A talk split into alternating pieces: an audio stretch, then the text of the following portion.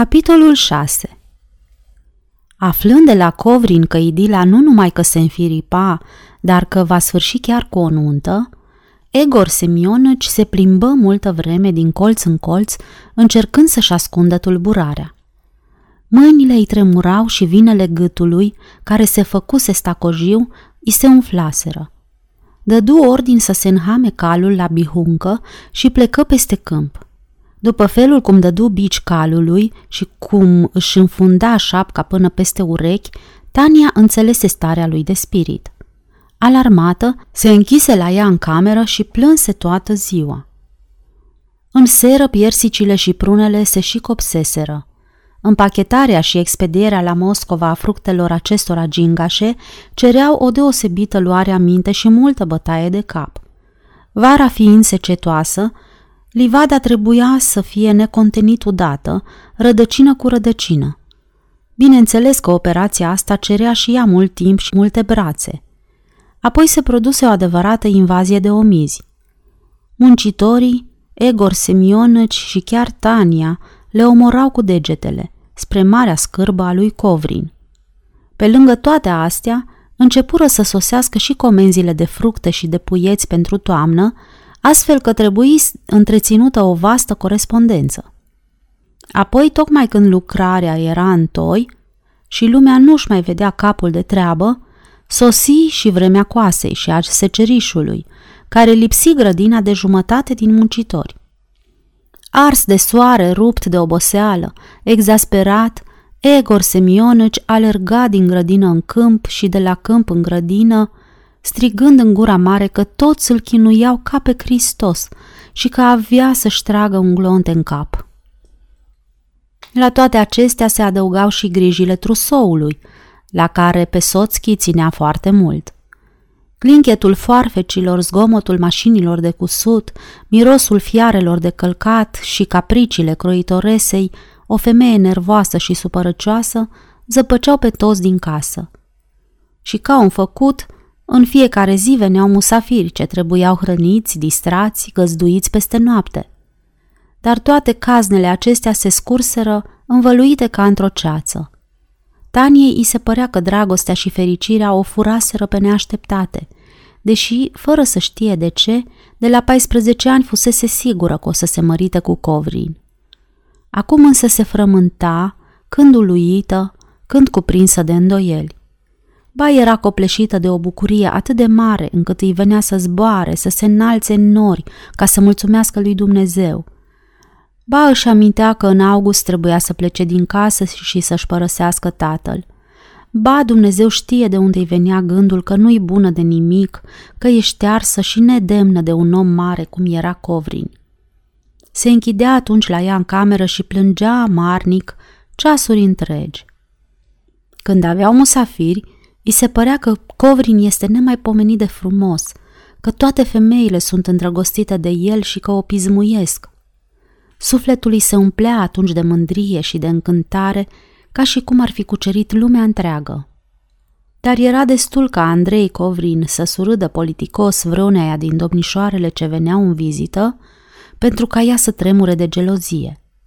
Și iar se închidea în cameră și iar vărsa torente de lacrimi. Sentimentele acestea noi o stăpâneau cu totul și Tania își ajuta acum tatăl în mod mașinal, fără să vadă nici piersicile, nici omizile, nici pe muncitori, nici cât de repede trecea timpul. Același lucru se petrecea și cu Egor Semioneci. Muncea de dimineață până seară, era veșnic, răbit și mânios, dar și pentru el totul se petrecea într-un fel de semitrezie vrăjită. S-ar fi părut că în el, să lășluiau doi oameni deosebiți. Unul, adevăratul Egor Semionăci, care se înfuria și se bătea cu pumnii în cap de deznădejde când grădinarul Ivan Carlăci îi aducea la cunoștință ceva ce nu mergea cum trebuie, și altul, parcă pe jumătate biat, care întrerupea brusc o convorbire serioasă despre treburile grădinii, îl bătea pe umăr pe grădinar și începea să filozofeze. Orice s-ar zice, ereditatea face mult, spunea el. Mama lui Covrin a fost o femeie uimitoare, un suflet ales și foarte inteligentă. ți era mai mare dragul să-i privești fața bună, curată, luminoasă, ca în a unui înger. Picta minunat, scria poezii, vorbea cinci limbi, cânta. Sărmana, Dumnezeu să o ierte, a murit de piept. Egor Semionăci, dar nu cel adevărat, ofta și după o clipă îi dădea înainte. Când era copil și stătea la noi, și el avea un chip de înger, luminos și bun. Privirea, gesturile și vorbele îi erau tot atât de drăgălașe, de blânde, ca și acele ale mamăsii. Și ce inteligență! Întotdeauna ne-am minunat de deșteptăciunea lui. Nu degeaba a ajuns el magistru. Și să vezi, Ivan Carlăci, ce o să mai fie peste zece ani. Nici nu o să îndrăznim să ne apropiem de el. Dar deodată adevăratul Egor Semionici se arăta din nou mânios, holba ochii și, luându-și capul în mâini, începea să se vaiete. Diavolii! Strică, prăpădesc și profanează totul. Livada e pierdută, s-a isprăvit cu ea. Fără să ia seama la fierberea din jurul lui, Covrin muncea cu aceeași râvnă. Dragostea turnase numai bine gaz pe foc.